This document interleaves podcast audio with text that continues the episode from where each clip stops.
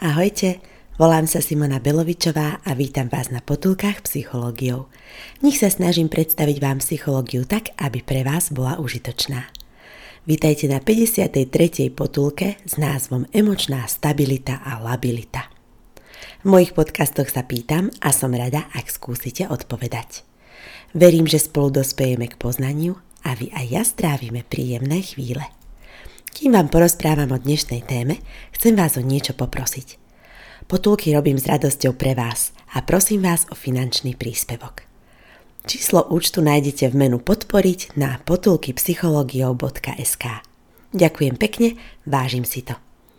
Na webe Potuliek nájdete aj môj mail v prípade, že ma chcete kontaktovať. Rada vám urobím psychoporadenstvo. Verím, že aj pri tom nám bude príjemne.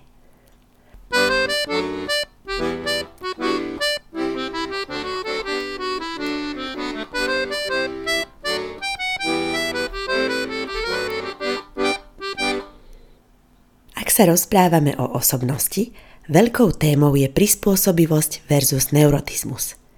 Nazývajú sa aj emočná stabilita a labilita. Emočná stabilita znamená primerané prispôsobenie sa okolnostiam. Emočná labilita znamená neprispôsobenie, sklon k stresu a ťažšiemu zvládaniu. Emočne labilní ľudia majú nerealistické myšlienky a prehnané nutkania. Môže to súvisieť s panickou a obsedantno-kompulzívnou poruchou. Denne prežívajú negatívne emócie hnev, strach, smútok a pocity viny, ktoré tvoria jadro neurotizmu. Emočne labilní ľudia majú sklon robiť z komára somára. Často zveličujú a sú typickí tým, že stres si urobia aj z bežných vecí, ako napríklad nákup a upratovanie. Poznáte niekoho takého? Prípadne sa v tom možno čiastočne, možno úplne vidíte aj vy.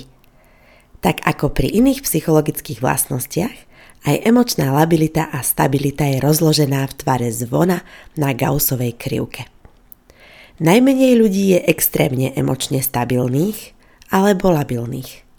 Viac je mierne emočne stabilných alebo labilných a najviac ľudí, až dve tretiny populácie, je niečo medzi. Leary tvrdí, že v osobnosti extrém znamená patológiu. Myslím si, že často je naozaj vhodné nájsť zlatú strednú cestu. Pri emočnej stabilite je však extrém dobrý, napríklad pri povolaniach ako jadrový technik alebo letecký dispečer. Musia to byť ľudia, ktorých nerozhádže ani extrémny stres. Ak kombinujeme neurotizmus s introverziou extraverziou, o ktorých bola predchádzajúca päťdesiata druhá potulka, dostaneme Aysenkovú schému osobnosti. Pozývam vás pozrieť si v textovej verzii potulky obrázok. Introvertne emočne stabilný človek je flegmatik. Introvertný emočne labilný človek je melancholik. Extravertný emočne stabilný človek je sangvinik a extravertný emočne labilný človek je cholerik. Na obrázku napríklad vidíme, že emočná labilita versus extraverzia zahŕňa vlastnosti ako popudlivý, nekľudný, agresívny, premenlivý, impulzívny. A napríklad emočná labilita versus introverzia, to sú zase vlastnosti ako úzkostlivý, rigidný, vecný, pesimistický, rezervovaný. Ak je niekto naopak emočne stabilný a kombinuje sa to s extraverziou, tak môže byť vodcovský typ, bezstarostný, pohodový, ústretový a komunikatívny. Ak je emočne stabilný v kombinácii s introverziou, môže byť vyrovnaný, spoľahlivý, opatrný, premýšľavý, kontrolujúci sa a mierny. Kým prejdem k poradenským odporúčaniam, považujem za potrebné pripomenúť rozdiel medzi úzkosťou a úzkostnosťou. Úzkosť je situačný stav a úzkostnosť je osobnostná vlastnosť, ktorá nie je iba v daných situáciách, ale je typická pre rôzne situácie u jedného človeka. Čiže nevyskytuje sa iba sem tam, ale trvale v osobnosti. Rozlíšil ich Spielberger a úzkostnosť znamená, že pri nej človek denne prežíva úzkosť. Naproti tomu úzkosť ako občasná reakcia nie je psychicky nezdravá. Pokúsime sa s tou úzkosťou pri neurotizme niečo urobiť.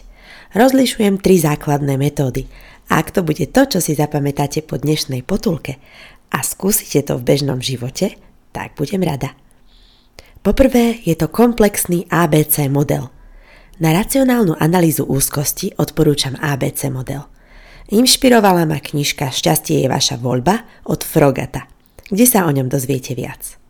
V skratke, ak cítite úzkosť, je to emócia C.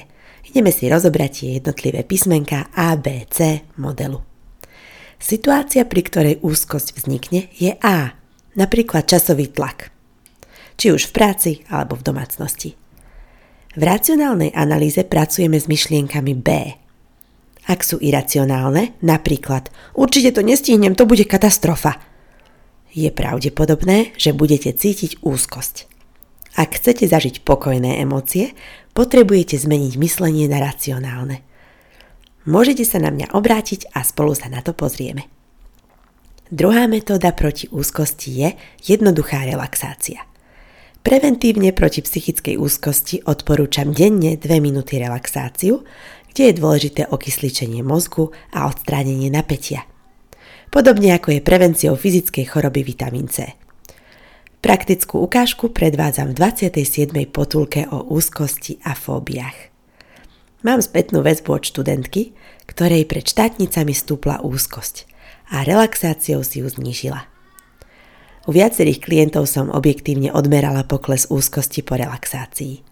Pýtala som sa ich na prežívanie a subjektívne sa cítili pokojnejšie. Ak napriek relaxácii, ktorú urobíte preventívne, úzkosť aj tak vznikne, bude menšia. Vtedy môžete znova použiť dvojminútovú relaxáciu a úzkosť zmizne alebo aspoň poklesne. A tretie odporúčanie, okrem á bé cé modelu a relaxácie, je čítajme beletriu. Je dokázané, že proti úzkosti je skvelé denne tridsať minút čítať. Zvyšujete si svoju emočnú inteligenciu a uvoľníte sa od každodenných starostí. Prečo nie je úzkosť dobrá? Zistilo sa, že spôsobuje problémy s vybavovaním informácií z dlhodobej pamäti. Ľudia, ktorí prežívajú trému pri vystúpeniach na verejnosti, vedia, o čom hovorím. Keď dostanú okno a nevedia si spomenúť na nič z toho, čo sa pripravovali. Pri tréme je prežívaná tzv. Anticipačná úzkosť z toho, čo sa stane alebo nestane.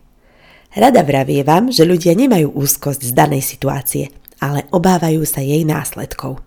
Ak neprejdem pohovorom, nezískam prácu. Ak pohorím na štátniciach, musím opakovať ročník. Ak nezvládnem príjmačky, nevezmu ma na školu. Zistilo sa, že zvládanie stresu je závislé od efektivity odstránenia úzkosti. Potrebujeme mať zvládnuté a upratané emócie, aby sme mohli racionálne riešiť problém. Psychologicky to korešponduje s následnosťou zvládania zameraného na emócie a problém. Aktuálny výskum psychického zdravia ukazuje porovnanie úzkosti študentov a zamestnancov Univerzity Komenského v Bratislave pred a po pandémii covidu, čiže v rokoch dvetisícosemnásť a potom v roku dvetisícdvadsaťjeden. Zistilo sa, že vplyvom pandémie covid devätnásť narastol dvojnásobne výskyt úzkosti. Dlhodobo trpí zvýšenou úzkosťou každý piaty vysokoškolák. Okrem toho sa zistilo, že osemnásť celá šesť percent probantom v minulosti diagnostikovali psychickú poruchu a najčastejšie to boli úzkostné poruchy. Dedukujem spojenie osobnostnej vlastnosti neurotizmu, respektíve emočnej lability, so slabším zvládaním nárokov počas pandemických opatrení. Výsledky výskumu odhaľujú vzťah úzkosti s nižšou mierou premenných. Po prvé, vek. Úzkosť mali najmä mladší, respektíve nastupujúci študenti. Po druhé, spokojnosť. Úzkostní študenti boli menej spokojní so svojím životom. Po tretie, sociálna opora. Úzkosť mali tí, ktorí sa nemohli spoľahnúť na pomoc okolia. A po štvrté, ochota vypýtať si pomoc. Úzkostní študenti menej často prosili o pomoc a pritom vypýtať si pomoc je skvelá prevencia vyhorenia. Emočná labilita je prekážkou pri pracovnom výkone. Napríklad, emočne labilný človek prežíva pri tréme opakovane úzkosť z verejných vystúpení. Lenže práve na to sa sústredí viac ako na samotný výkon. V začarovanom kruhu sa to môže potom točiť medzi tým, že naozaj zlyhá, čo podľa mňa môže pôsobiť na jeho väčšiu úzkosť z vystúpenia v budúcnosti. A takto v začarovanom kruhu môže úzkosť stále stúpať, namiesto toho, aby sa zmenšovala. Prezentácie pred publikom sú typické pri mnohých povolaniach, ako učiteľ, manažér a poznajú ich aj mnohí študenti. Domnievam sa, že pri každom povolaní je aspoň z času na čas požiadavka vystúpiť pred druhými. Napríklad, keď dáva í té technik školenie kolegom. Emočne stabilný človek vie bez úzkosti zvládať výkon povolania, čo znamená, že má pri ňom čistú myseľ. Takto sa podporia ozaj racionálne rozhodnutia v kritických chvíľach. Ako som spomínala, je dôležité najmä tam, kde ide o život, ako jadrový technik, letecký dispečer alebo trebárs záchranár. Tieto pozície by mali zastávať nielen adekvátne vzdelaní ľudia, ale aj tí, ktorých nerozhádže ani extrémny, život ohrozujúci stres. Každý z nás v rozličných povolaniach a aj študenti a mamičky na materskej dovolenke majú ľahšie aj ťažšie chvíle. Výkon sa dobre podáva emočne stabilným ľuďom. Úzkosť inhibuje výkon a môže spôsobiť, že ľudia robia z komára somára. Emočne labilní ľudia sa úzkostne správajú v mnohých situáciách, od nakupovania po prezentáciu v práci. Pracovať so svojou úzkosťou môžete svojpomocne alebo s pomocou kamaráta, poradcu. Ak vám odporúčania v tejto potulke pomôžu, aby ste mali menej úzkostný deň, budem veľmi rada. Môžete použiť komplexný á bé cé model na hĺbšiu racionálnu prácu s myšlienkami. Efektívna je aj jednoduchá relaxácia na prevenciu a rýchle odstránenie úzkosti. Odporúčam pravidelne, ozaj denne, čítať beletriu na väčší pokoj a uvoľnenie do vašich dní. Bolo dokázané, že stačí tridsať minút denne, čo si myslím, že si nájde každý človek. Ak by ste si mali vybrať medzi čítaním alebo pozeraním filmu, seriálu, tak odporúčam vybrať si čítanie. Je to väčší profit pre našu psychiku. Na filmoch a seriáloch nie je nič zlé, ale ak by ste nemali už dosť času pred spánkom aj si čítať, aj pozerať, tak si vyberte čítanie. Aby ste boli pokojní a menej úzkostní. Majte sa dobre a majte oduševnené chvíle.